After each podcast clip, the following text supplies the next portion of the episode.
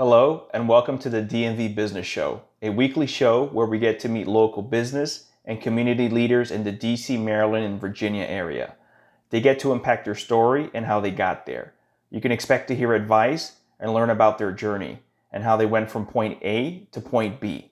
My name is Otto Sevilla, and I'm a commercial real estate advisor in the local DC, Maryland, and Northern Virginia area. I have been very fortunate to have worked with many amazing entrepreneurs and executives from startup founders to international Fortune 500 companies. And one of the things I love about what I do is I get to form these great relationships with some interesting people. I get to know them and I learn about how it all started. And I love hearing a good business story. When I'm not working in commercial real estate, I just also happen to be the host of this show. So please enjoy and welcome to the DMV Business Show. Hello, everyone, and welcome to the DMV Business Show. My name is Otto Sevilla, and today I have a special guest, Luke Silverman, co founder of Bark Social. Um, Luke, for those who may not know of Bark Social, if you can give us a, just a, a brief explanation as far as what the business is, please. Yeah, so first and foremost, thanks for having me. Really appreciate to be here. Um, thanks for the opportunity to speak with you and also the local business community and, and just general community as well. Um, Bark Social is essentially an experiential retail for dog enthusiasts. Um, we are essentially a large open air dog park that has a coffee bar and traditional kind of beer garden, wine garden aspect to it.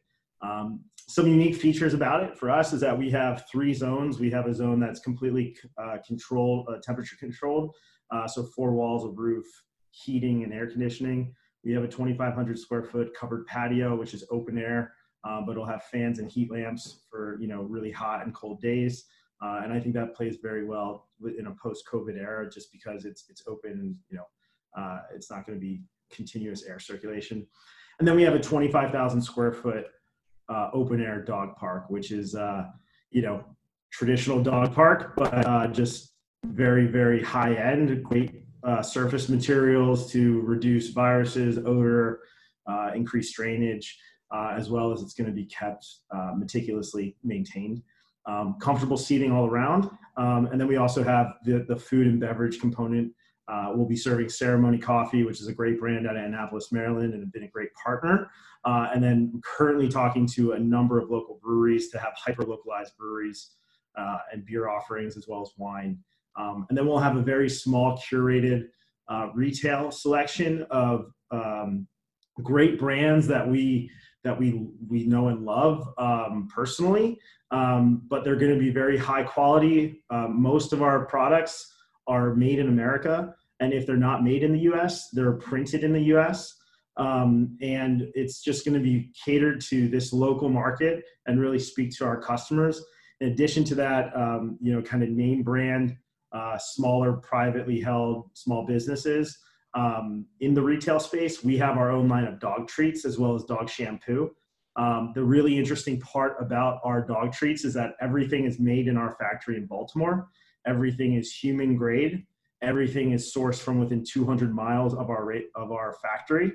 And most importantly, it's limited ingredients. So it's either one or three ingredients, and that's it. So you can actually read the ingredients and you know what's going into your uh, into your dog's body two of the two of the actual uh, treats uh, a human could eat if they wanted to. So, um, you tried it by yourself? yeah, yeah. I actually, I actually tried the sweet potato treat just to say that I did. Um, it was, it was fine, and I okay. can see dogs love it. So, um, yeah, it's a, it's, it's really a dog park and bar that uh, has a great retail experience. We'll have Wi-Fi and TV, and it's just a great place to hang out with your best two-legged and four-legged dog friends. That's awesome. I, I, didn't even know about the whole dog treat and having your old dog food, which is which is great, and it's here locally in Baltimore. Oh, by the way, so the the manufacturing's in Baltimore. So this is going to be your first location, right? Yes. And and just for the audience, if they don't know, where would it be located? Where is it going to be at? So our first location address is 935 Prose Street. It's actually in the Pike and Rose development, right behind Rose Park. Um, we uh, we share a wall with the uh, parking deck that also has the Porsche dealership in it. Um, and if you don't know where Rose Park is, uh, it's the area formerly known as the beach right by Julian Pinstripes. That's awesome. I, I can't wait to go there with our with our little four-legged friend. Yeah, excited to see you and, and your friend. my only thing, my only thing with our dog, we adopted her about two years ago, and uh, she's not very fond of little dogs. She's a she's a mixed with a Amstaff, which is a type of pit, and uh, German Shepherd and Boxer. So she's a pretty good size. She's over around 65 pounds. Um, but I don't know, maybe previous with a former family she was with, um, little dogs that have a yeah she she doesn't she's not a big fan of. Yeah, yeah, no, that's that's important to know. It's really important to uh, to to kind of to to to bring that up. I think that there's a couple things about Bark Social which are very unique. We have a small dog area. Oh, um, oh, really? Yeah. So oh. if um, she's a small dog and she doesn't like small dogs, she can go out into uh, uh, into the bigger yard, which would which will have you know dogs of all sizes. Um, so there is going to be uh, a little bit of um, separation between you know small and large dogs. Large dogs are not allowed in the small dog area. Small dogs are allowed in the general kind of area, the bigger okay. yard. Um, but you know, if you know your dog, for example, doesn't like small dogs, then uh, simply yeah, don't, yeah. don't, put it in the small dog area, right? Yeah. Um, additionally, Bark Social uh, is a safe, clean, and monitored dog park. So, what does that actually mean? Every dog has to be spayed or neutered. Uh, every dog has to be vaccinated and up to date on their current vaccinations. And then we have what's called Bark Rangers, um, who are are trained by our uh, veterinarian, who's also an investor in Bark Social. Uh, our Bark Rangers will be trained by a vet as well as an animal behaviorist um, to identify any type of aggressive dogs, packing up, stuff like that. And here's the best thing about it. The best thing is I personally hate picking up my dog waste. And at Bark Social, part of the part of the uh, the membership and entrance, uh, you never have to do that. Our Bark Rangers are there to make sure that it's clean and monitored and safe. And part of that is actually picking up the dog waste um, and ensuring that the dogs all play nicely and, and are in a safe environment. So oh, I love that. Yeah, that's an added benefit. Some people have actually said, "Hey, I'd spend a thousand dollars just to go somewhere and not have to do that." I personally think that's a little crazy, but um, you know, it just kind of proves the point. Luke, so can anyone just off the street come there, or is it membership, or would you have several options and plans? How does that work? Yeah, so we have several options and plans. So, um, what is the best value right now is our founding membership. Our founding membership uh, right now is, is 265 however um, and that's for a full year unlimited access. You could come from the second we open to the time that we leave. Um, so $265 annually for the entire year. Yeah okay. and you also in addition to that you get a couple things. Um, you get prioritized and um, you get prioritized and unlimited access. And i say prioritized because in the event there's another spike within uh, with covid um, all of these similar concepts have been able to stay open throughout the height of COVID. Um, and that's because we're a pet retailer and essential business.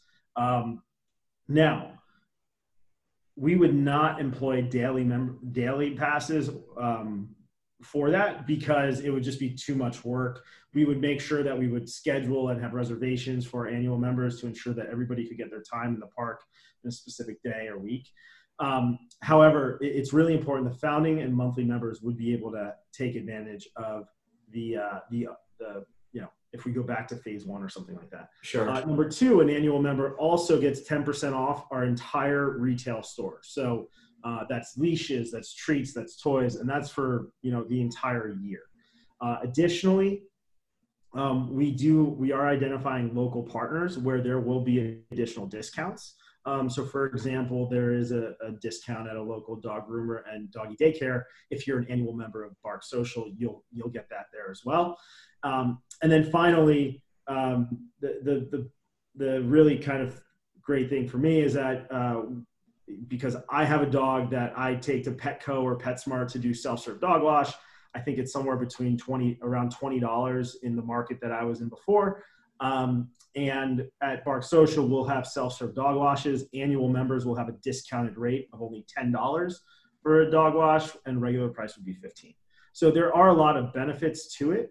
Um, we also have monthly memberships, which are 40, and then daily passes, which are 10.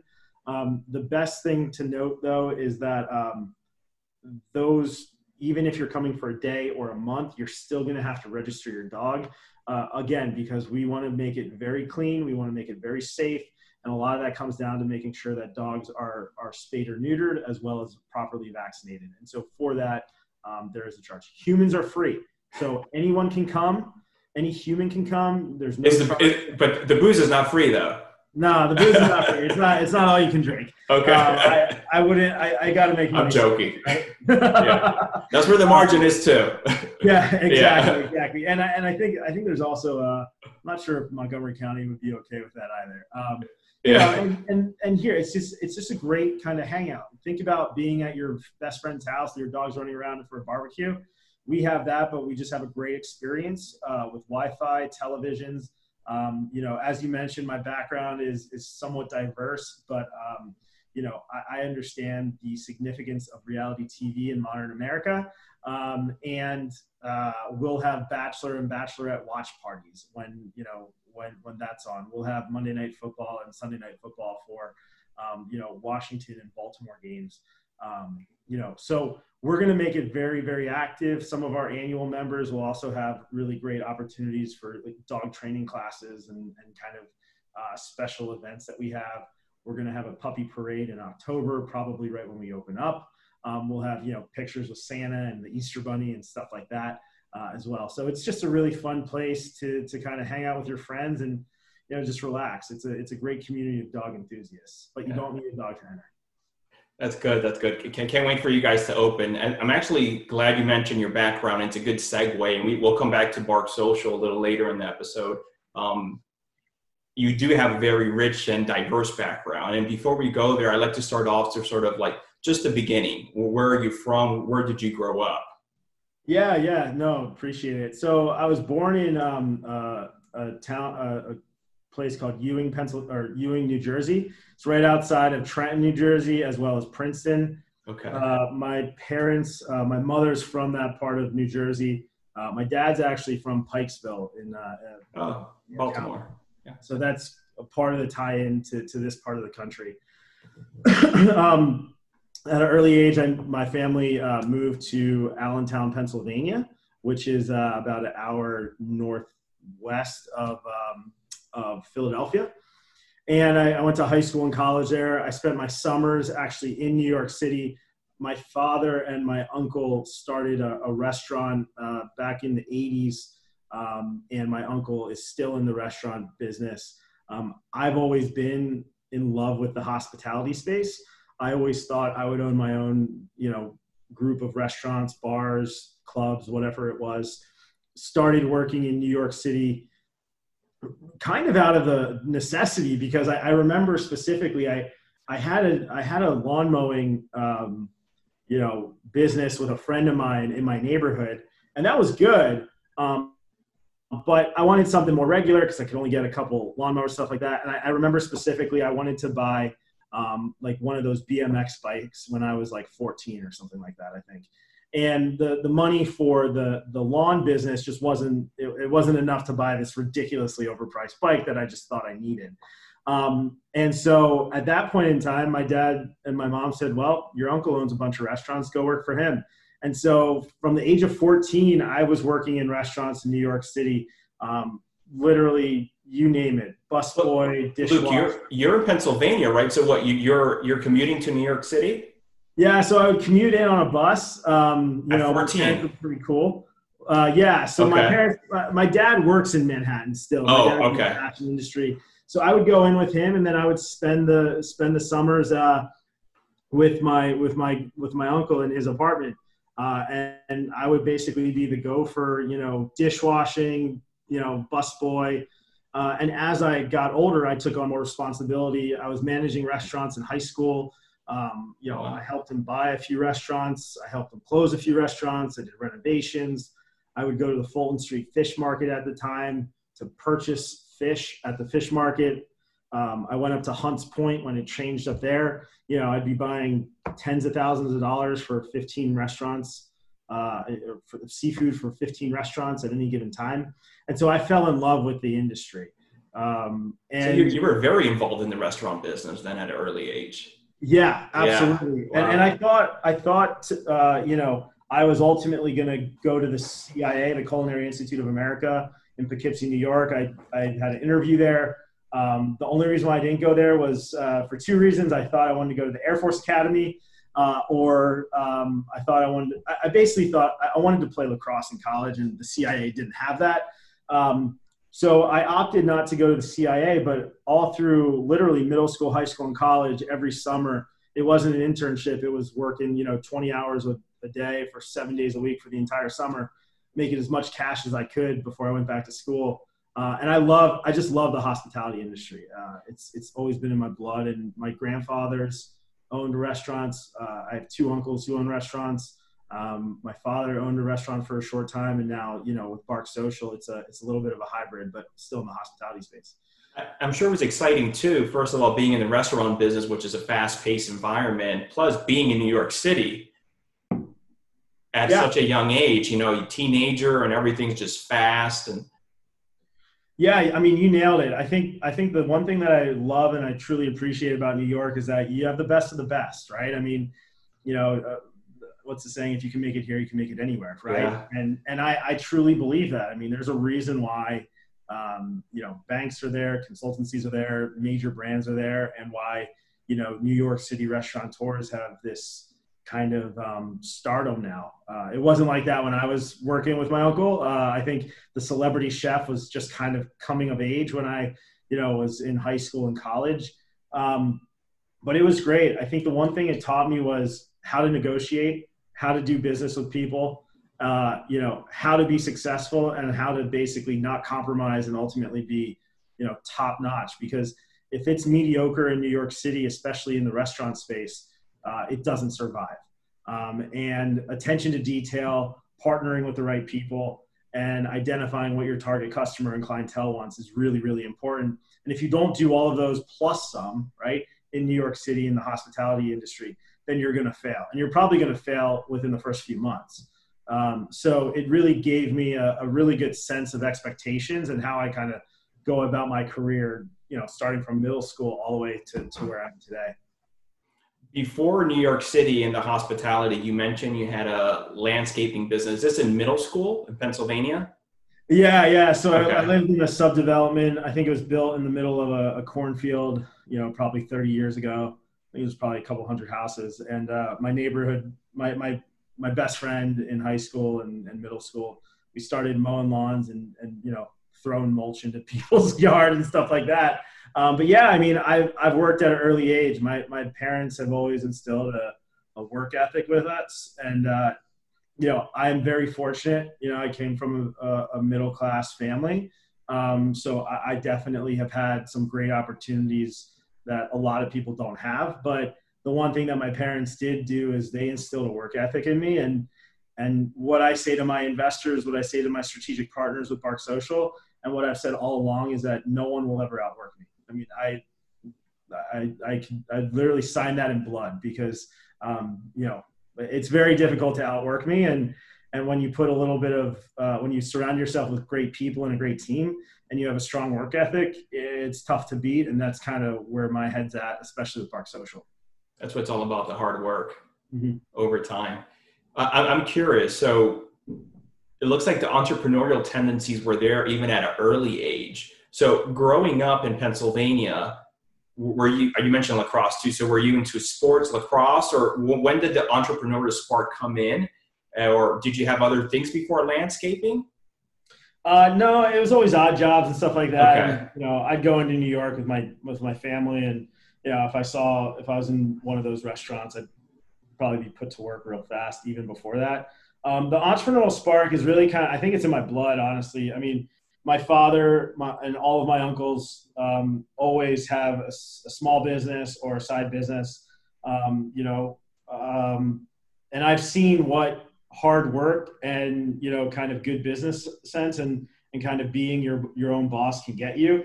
Um, and and so so you saw that at a very early age at home or with other family members. Yeah, yeah, okay, absolutely. Okay. Okay. Um, and then I, I, think from also an early age there was that work ethic. Um, you know, Pennsylvania is a, especially Allentown, it's kind of like salt to the earth people. You know, it's uh, middle class. Uh, you know, but everybody kind of has this really good work ethic.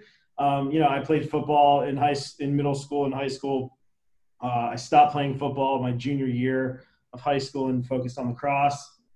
And then, you know, in, in college, I, I had a great time playing lacrosse um, and really kind of understanding what time management is because as a student athlete, you, you, had to be able to, you know, perform on the field as well as as well as in the classroom. I, I played D three, so um, you know, and lacrosse too. It's it's not um, like a, a, a, sport that has a lot of leeway. So you know, if I had to miss class for a game, I got yelled at by my teachers and professors. Um, but it was a great way to kind of set me up to kind of self govern um, post college and, and you know helped me with my career. Where'd you go to school? Where'd you go to college?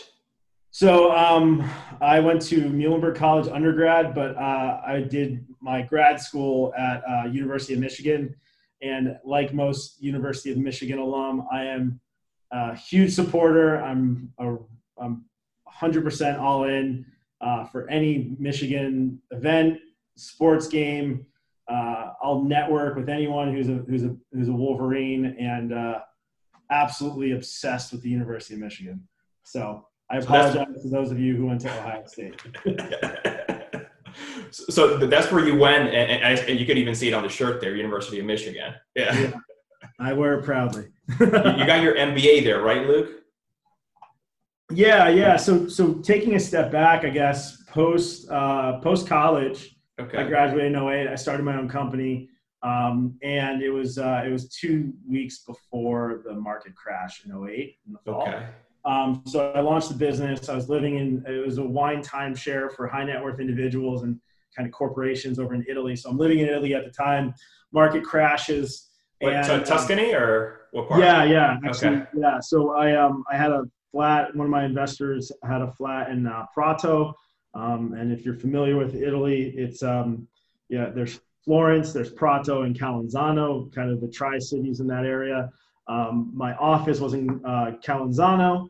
Um, my my flat was in Prato, and then if I wanted to go out and you know see just uh, everything that Florence has to offer, it was just a quick train ride um, on the commuter rail. So I was there. Market crashed. Um, ultimately, returned all the funds back to the two investors that because they were partners in the vineyard. Came back to the U.S. and uh, tried to just make lemonade out of lemons. Worked in the restaurants for a bit and kind of realized that you know missions and values of uh, of that space was a little bit different uh, than than what I would want. And so, um, in the restaurant business, or what was that? You said mission and values are a little different. You're referring to in the restaurant business, or where? Uh, yeah, yeah, just okay. the, the, the, person I was working with. Okay, I understand. Um, so I decided to leave and kind of try and find my own path. Uh, as you could imagine, in the fall and winter of 2008, nobody was hiring, and uh, had student loans to pay off, and uh, and my dad said, "Hey, I have a distant cousin who works out in, in TV in, in LA. Let me see if uh, they'd be interested." So my dad called up a distant cousin of his and connected me to her daughter, who's my my distant cousin. um, and literally never met this person in my life. Said, "Hey, I'm Luke. I just need to make some money." And she said to me, "If you get out to LA in two weeks, you got a job." packed up the Toyota Corolla that I had. My dad gave me like 500 bucks in cash to get across the country.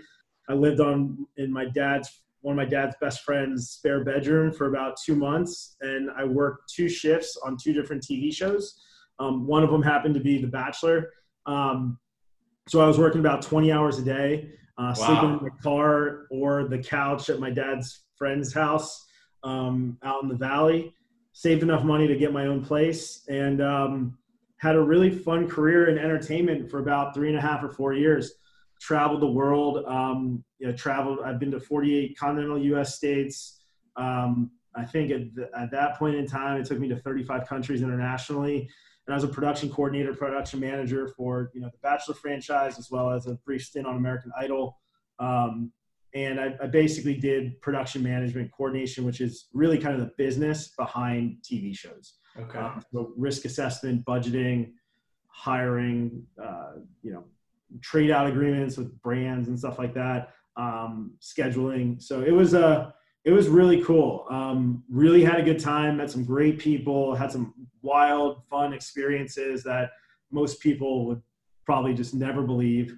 Um, but there's a great group of people in that space and, and taught me how to um, really kind of focus in on the task, number one, and number two, create some sort of consistency in a, in a world full of chaos, which um, kind of lends itself well now in, uh, in the COVID era. So, sure. Yeah. So you, you were there for about three and a half years, you said? Yeah, yeah. So I did that um, until about 2012. And at that point in time, I thought, and I say I thought, uh, because I did at the time, I thought I wanted something more stable. I thought I wanted something that was a bit more lucrative um, and something that was maybe a bit more challenging intellectually. And so I transitioned at the time into the med tech space. Um, my brother has always been in the med tech space. He's a, he's a sales rep um, for um, medical device companies. And at that time, he had just been hired by a large um, medical device company as a sales rep. And he got me an interview with them uh, in New York City where I worked. Uh, and that was my first job in, in the med tech space as a sales rep for an orthopedic company. Um, So you moved from LA back to New to New York City.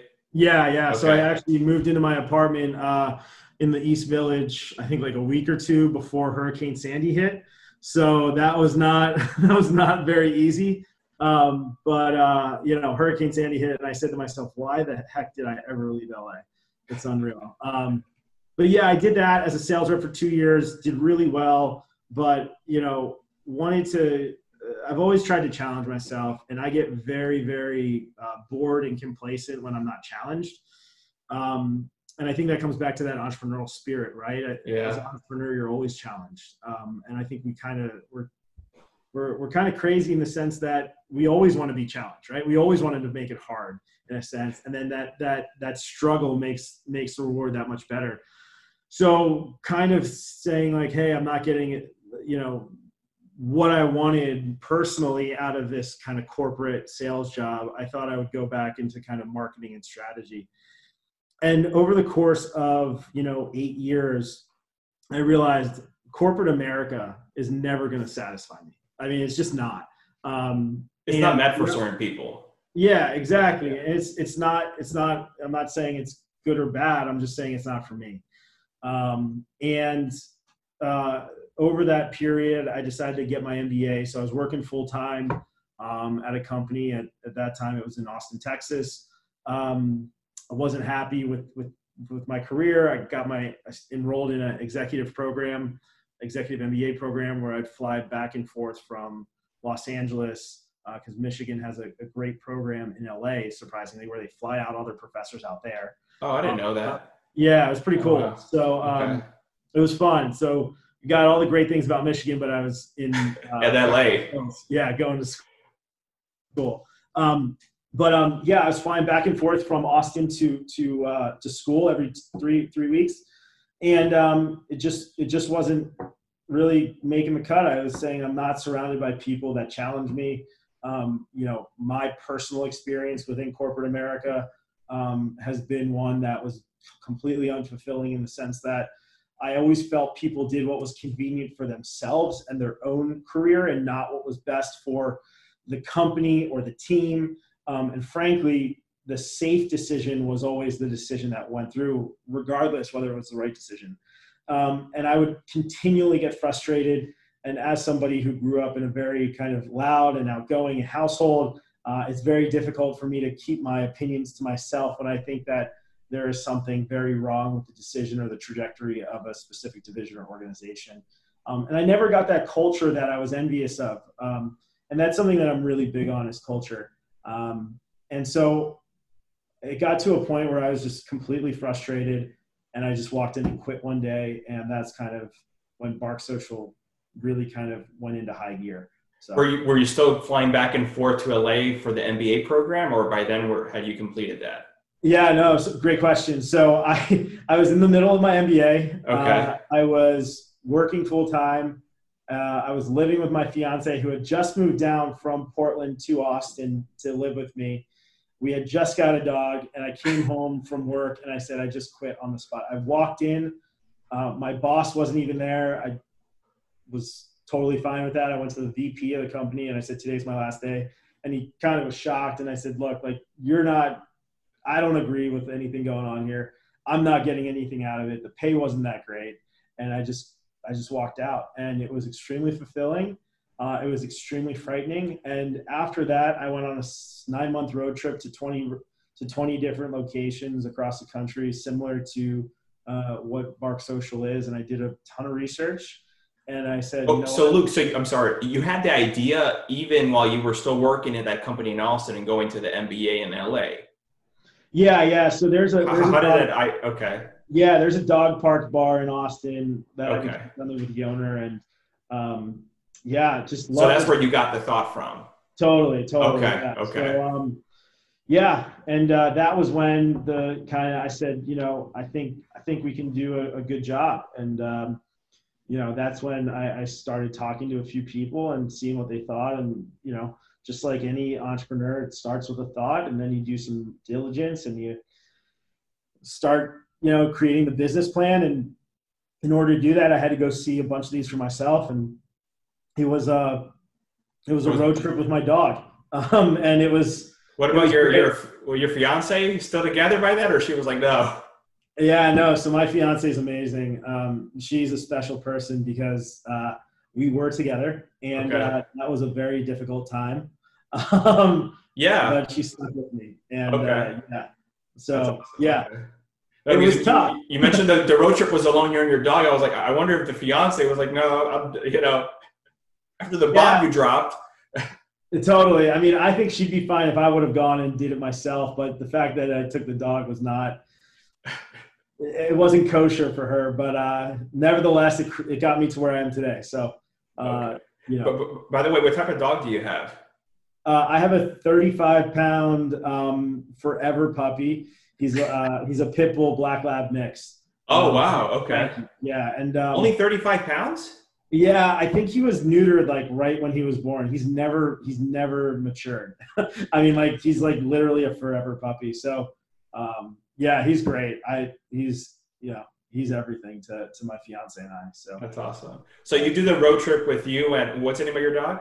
Frankie, Frankie? yeah, Okay, so you and Frankie are on the road. You look at all these other uh, similar concepts to what Bark Social is now, Mhm. and then you come back home to Austin, or are you still flying to LA for the MBA program? Yeah, flying back and Okay. forth, you know, figuring out what to do, but you know, kind of doing this road trip between Austin and LA or Austin and and uh, wherever I'm going, and you know, working school into it. I mean, it was it was cra- crazy, um, and and I thought I was going to do that full time. You know, my partner and I. So so before that, um, my partner Jeff Kurtzman, he decided to you know kind of go all go all in on this as well, and you know, we're funding it with our own money. We didn't even have a, a business incorporated yet. Um, and, and kind of about nine months in, I realized that, you know, I, really like where we're at, but I think we need to refine it a little bit. And at the time, uh, this company called me up that I used to work for initially, and they offered me a job with a decent salary and to move me to Seattle. And I spoke to my fiance. I said, look, Bark Social, which was a different, uh, con- it was named differently at the time. Sure. I said, I know this is going to work, but this company just offered me a job, and I, I don't think I'm going to have to do that much, and and you know, I think Sure. it'll, I think it'll be able to float the company. Um, sure enough, you know, my fiance and I, we were kind of, we love Austin, but it's really hot, so so we wanted to get back up to the Pacific Northwest, and so we moved up there, and um, you know, worked there for about ten months, working full time going to school full time as well as literally working on Bark Social full time. Um, I was averaging about two hours of sleep for about 10 months. Wow. Um, once that company figured out that um, I was not working uh, on the company full time and my own thing, uh, you know, I Yeah. got fired. And, and I was shocked that, um, you know, it took them that long to figure out. Um, but yeah, they terminated me. Uh, and, uh, and that was kind of perfect timing because we were, we were ready to start our fundraise at that point. And so um, I was working remotely um, in Seattle with my partner who's in Maryland, and we were looking for a location on the East Coast. Um, we signed our lease with Federal for Pike and Rose, and uh, I was supposed to move back about two months before, but COVID happened, and uh, I just got back here about two months ago. But yeah, it's been it's been it's been a wild ride. so are you still in Seattle, or You're no, not- I'm actually I'm actually in Bethesda. Right? I'm so actually you're in Maryland now. yeah. Okay. Okay. So your partner Jeff, right? Mhm. He's he's based out of Maryland. Yeah. So he was born, he was born in Howard County. Um, How's the story there as far as you both connecting with the business? yeah. So he's actually my cousin's husband. So we've known each other for Oh, about okay. years. Okay. Um, and he's a serial entrepreneur. Jeff is, uh, it's great. He and I are completely different. I'm more the sales idea, of marketing guy. He is what what we call the back of house. So he's all operations, finance. Numbers. We balance each other very, very well. Um, you know, we know because we have the family connection that no matter what we say or do, um, you know, we always have each other's backs. And I think that's a unique uh, situation for founders is that, you know, we can argue and, and kind of be completely at odds with each other, but we know that we're going to, we're all going to come back to a, a solution that's ultimately best for the business. Um, but Jeff's got a pretty success. He, I mean, he's wildly successful within the startup space. Um, he's been very involved in the, the startup space in both DC and Baltimore for probably 15 some odd years. He started a company called Better World Books, which was really the kind of the first social venture of its kind um, about 17 years ago with two friends. They totally funded it themselves. They sold the company about a year and a half, two years ago, but um, they were the number one book reseller on Amazon for probably the past five years.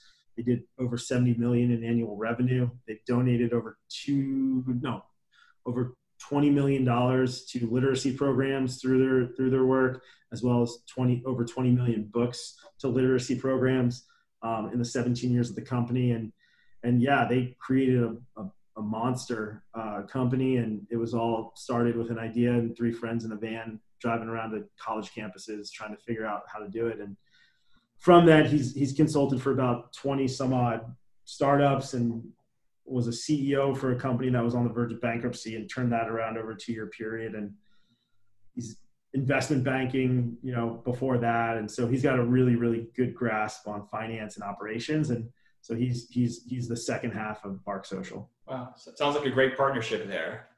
Yeah, it works. yeah. So he's in Maryland. Is that what brought you back into Maryland as far as your first location being here?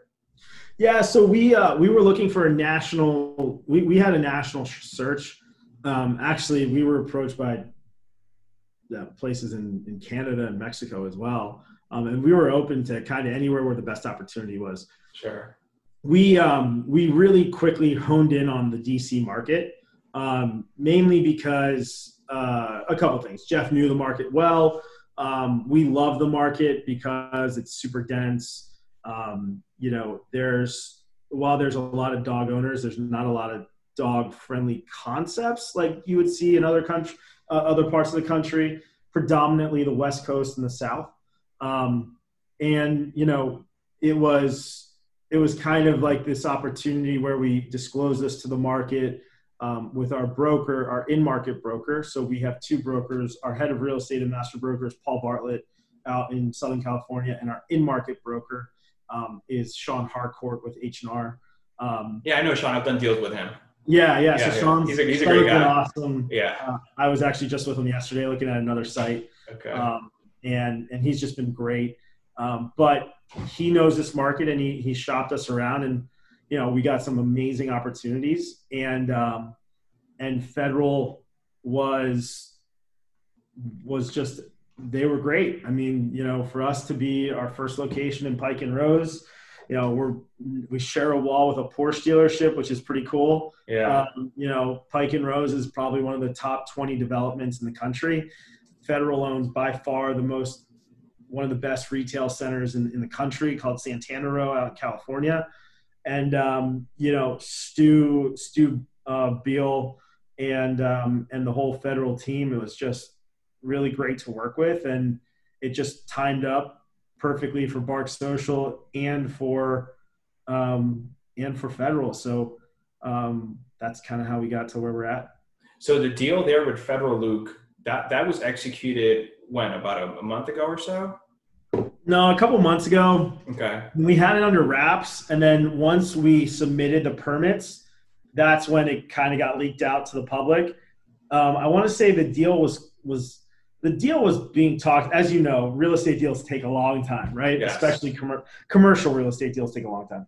Um, I think we were we've been talking to we were talking to federal probably at six months at that point. Okay. Um, and with COVID and everything happening, you know, things kind of they they were they kind of cooled off a little bit, and then we were we we wanted to sign a lease because we were raising money and we had to do something with it.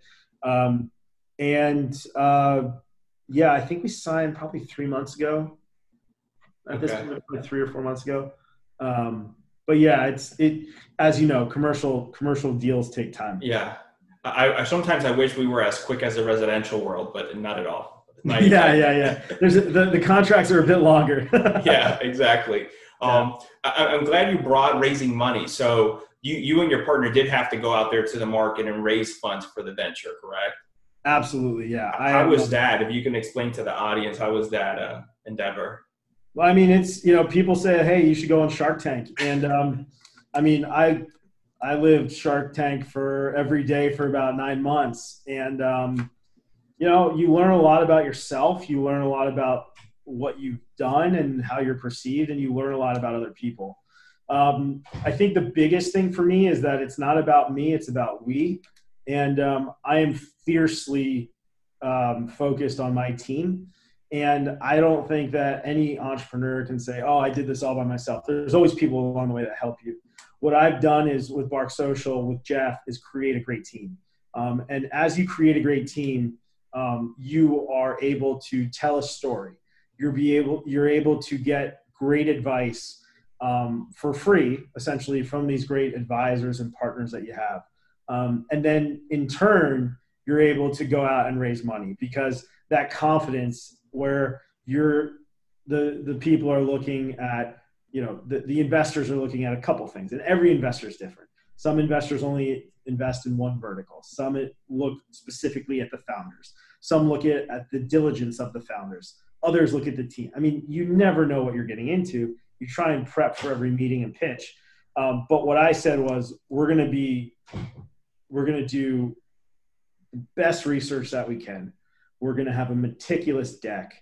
We're going to have the best financial model and pro forma we could ever put together. Most of it's going to be based on fact um, and negotiations, or, or you know whether that's with um, commercial real estate companies, contractors, um, GCs, you know, suppliers for products, you know, numbers from other concepts. So we did that, and then I created a team, and or, or we created the team and that made it it's always difficult to raise money but that made it easier to raise money because i had a team of you know some people in the tech space some people in the pet space.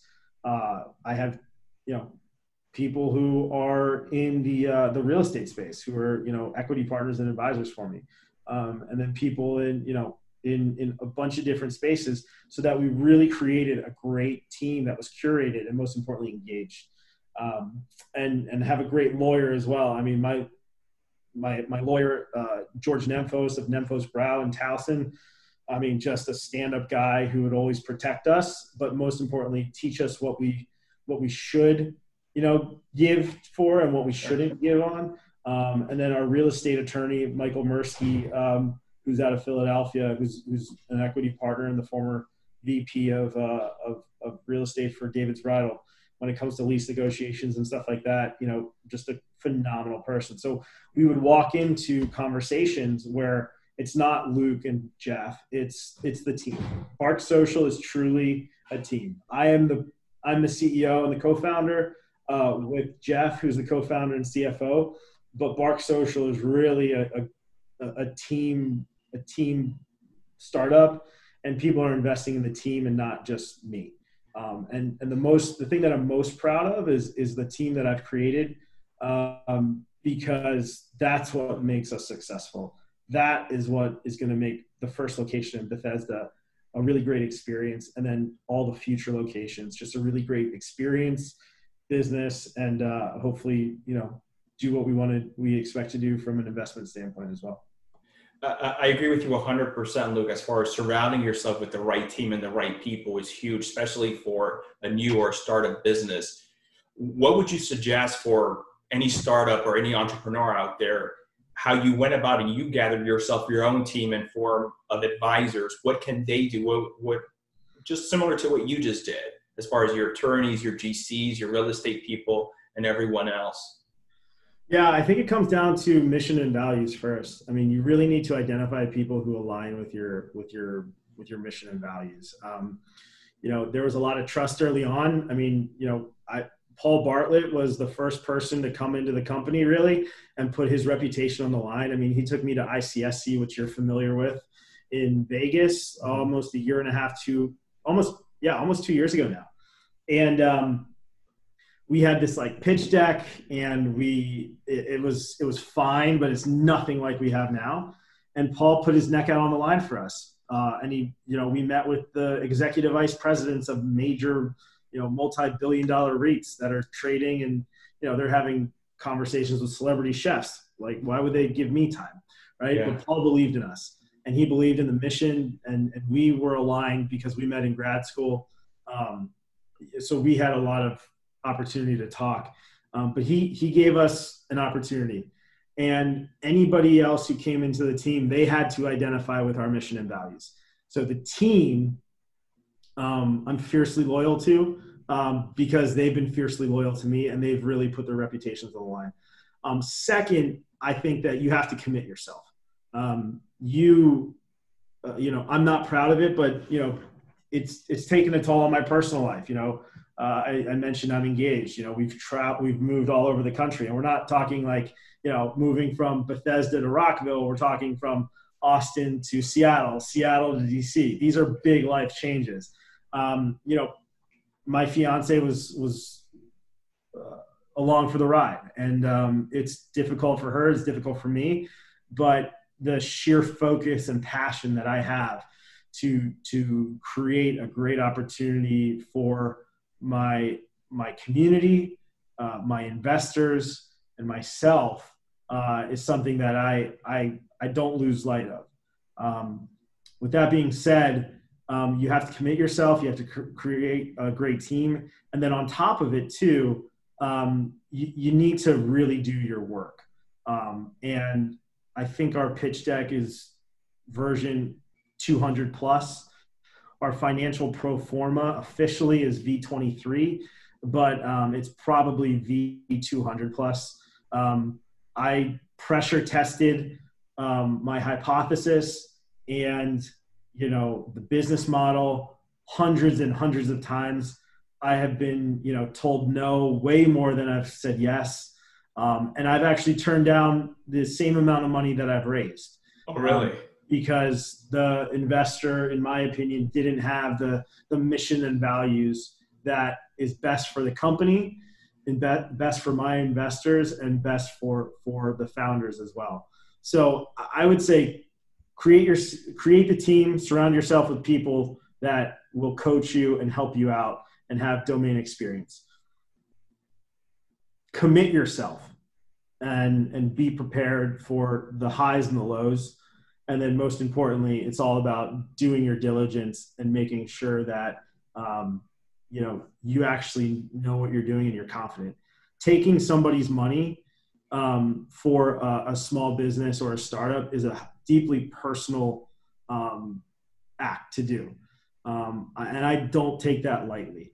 And so you have to understand that if you're taking somebody's money for hard earned work um, with the hope of returning, you know, a significant amount of value to them, that's personal.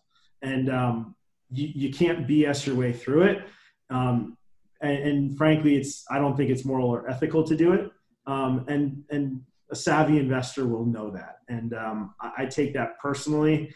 And uh, because of that, I, I, really make sure that everything's iron, you know, airtight and uh, ready to go. So that's good. Where, where is Bark Social now? I know we're still all dealing with the pandemic and everything. And you said you closed a deal a couple months ago, but it takes time with permitting and all that and all that other mm-hmm. stuff. Where, where are you in standstill waiting, or where are we in general?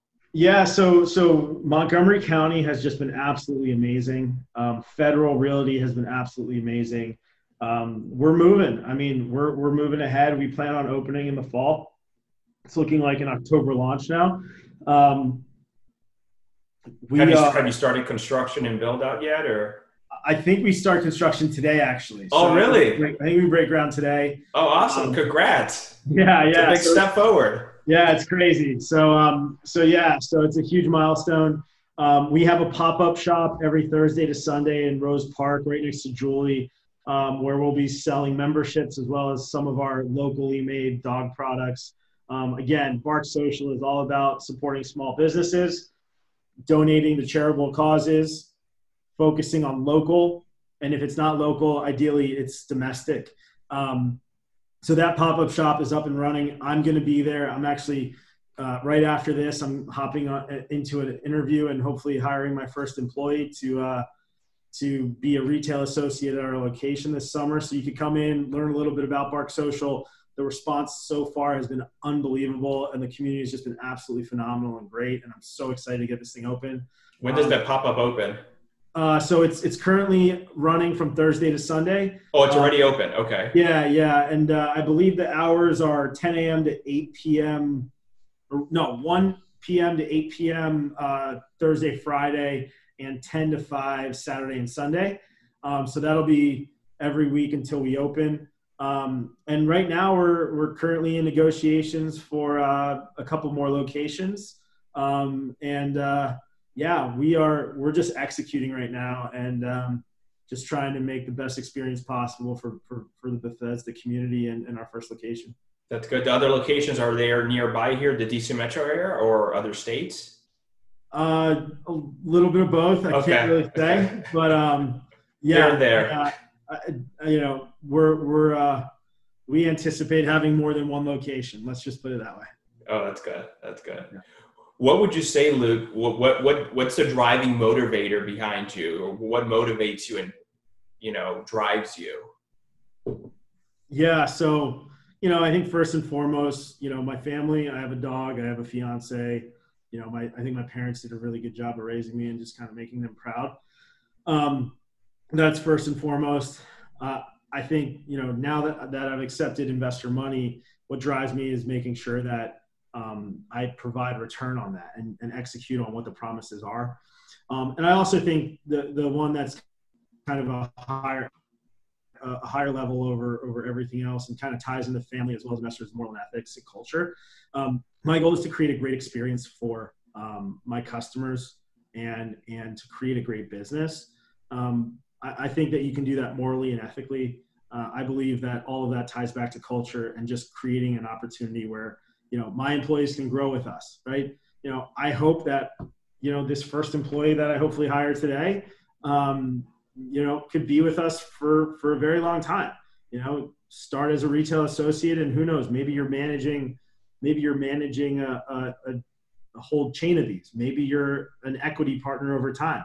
Yeah. um, i'm partnering with a, one of our investors and our board member is a gentleman by the name of jerry south who created a, a, a massive massive company uh, you know uh, out of annapolis. And you know he was all about vertical uh, vertical transition from you know an entry level valet parking attendant to a, a regional manager. And creating a great opportunity and the culture that i've always wanted that i never got in corporate america is something that drives me as well. Um, and just being the best uh, i'm fiercely competitive um, but i also believe that sharing in the in that success is something that's critical and giving back to the community um, there's always going to be a charitable aspect to Bark Social. Um, we have two lines of products right now that um, the suppliers give back to causes that they support. Um, and then we also have our Give Back t shirt, which every uh, t shirt sold, $6 is donated to local dog nonprofits. Um, so that ties into that morals, ethics, and culture. Um, you know, just be successful, but do it the right way and be a good person and be a good company where, you know, when this is all over, I can look back and be proud of.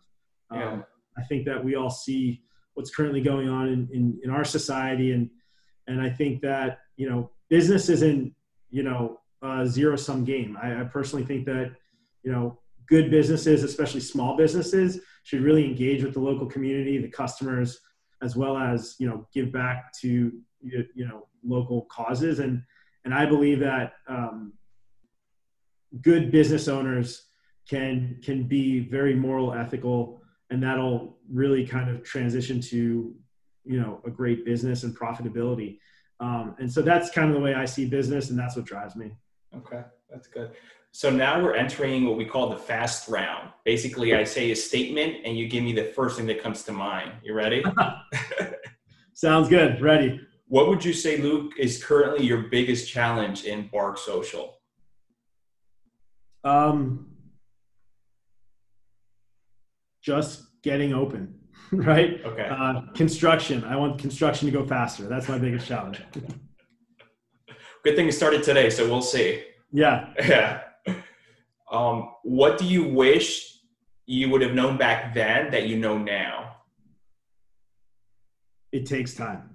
You need patience. Patience. Yeah. Yeah. I've had to learn a lot of Okay. patience. Yeah, I understand. When when I say the word success, what's the first person or first thing that comes to your mind? Success. Uh, family.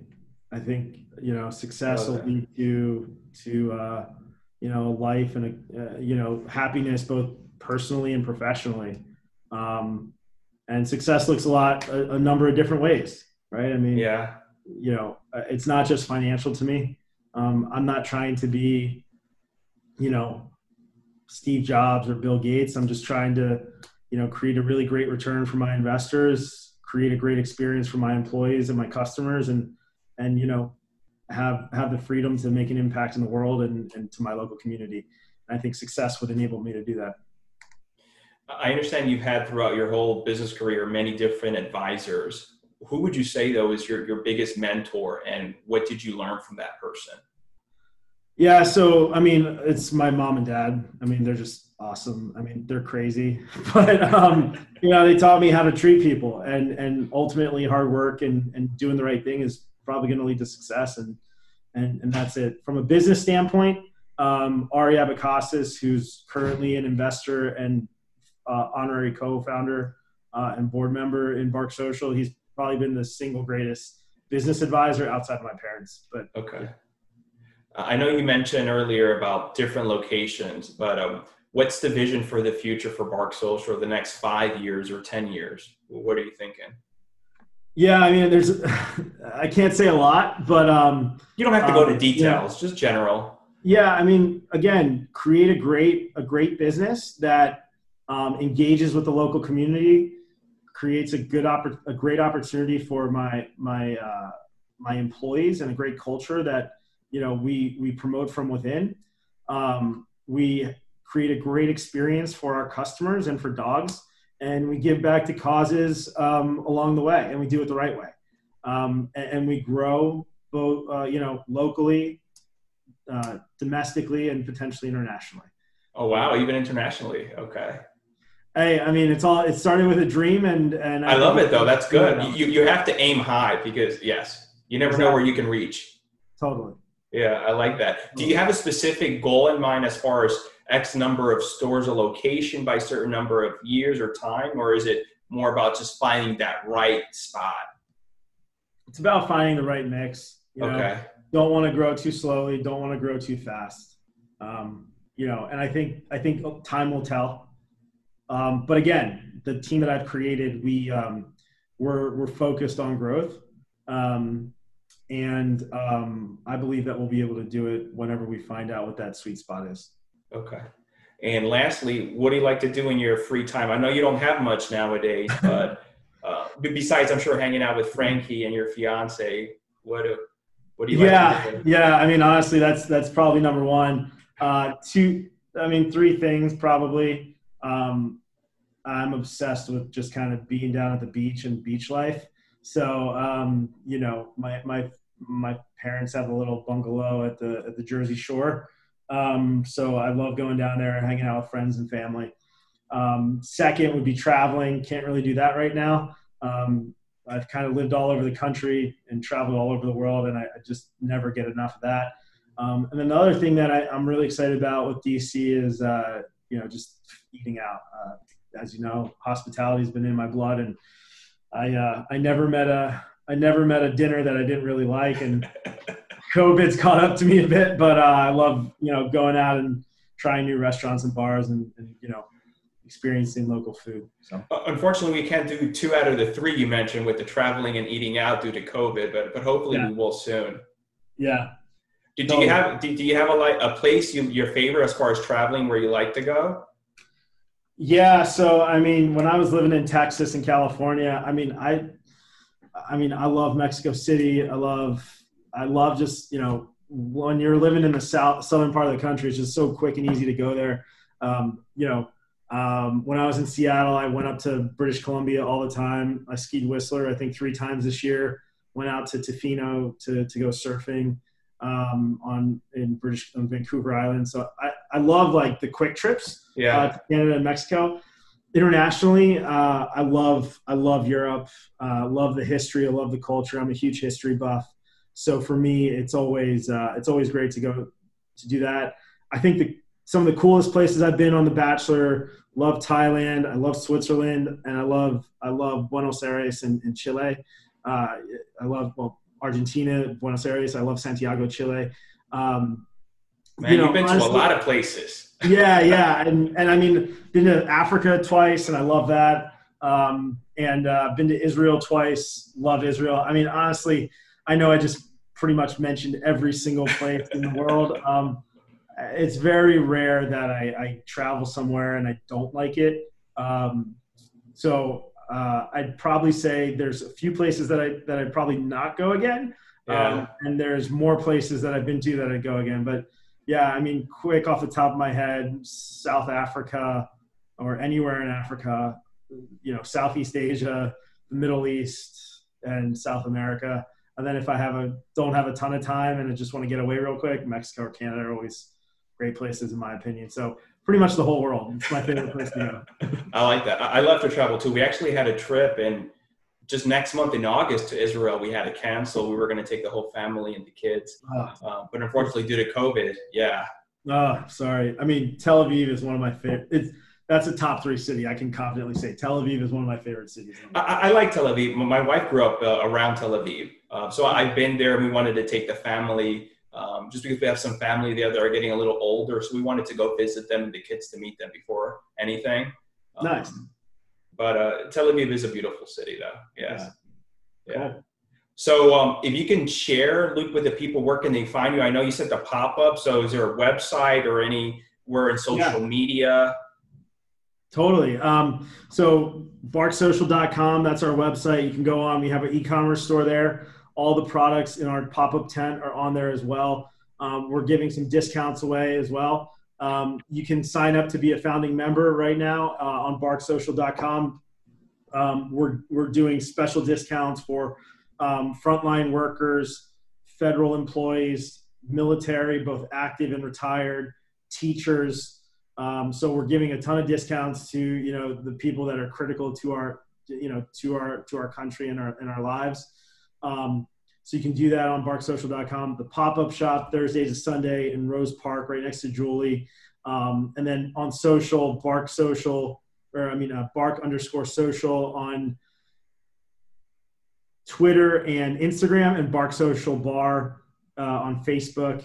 Um, and then LinkedIn, just Google Bark Social and we'll come up as well. So really appreciate the opportunity to, to speak with you and, and share this, share my story and, and talk a little bit about how we're going to engage with the community and really excited to be in Montgomery County and, and, and North Bethesda, Pike and Rose.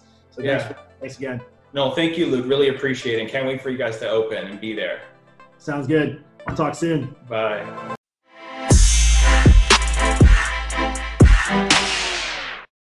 If you haven't done so already, please make sure to subscribe to the show and leave a review and comment and let me know what you think. Thank you, and I'll see you all very soon on the next episode.